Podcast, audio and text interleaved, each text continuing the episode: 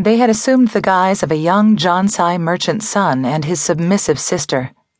This allowed Tamar, at least, to layer her face and body in the traditional scarves, without which no respectable Jansai woman left her house. Zeke, pretending to be one of the arrogant gypsy traders, could not cover his face without arousing suspicion, but he had wrapped his head in one of the flowing white cloths the Jansai used to protect themselves from the unrelenting desert sun and he had made sure its long edges draped themselves over his shoulders and halfway down his bare arms. Just glancing at the two of them, no stranger would notice that these travelers bore no glowing kiss in their right arms.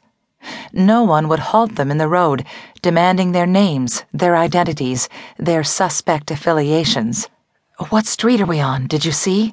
Zeke murmured to Tamar as they passed yet another unmarked intersection. They had entered Breven from the west and had to pass through the less savory parts of town before they reached their destination in the business district close to the port. There are no signs till we are near the wharf. We just keep walking toward the ocean. But what if we're walking in the wrong direction? Tamar throttled a moment's extreme irritation.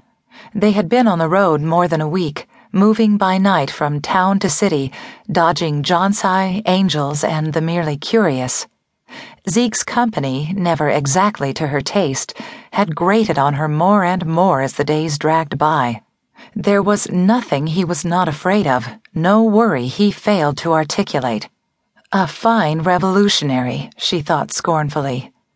Though perhaps she did him an injustice.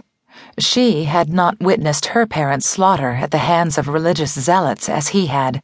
Her mother and father had perished the same way years earlier, but she had been weeks old, not an impressionable fifteen. Perhaps she, too, would be fearful and nervous if she had seen what Zeke had.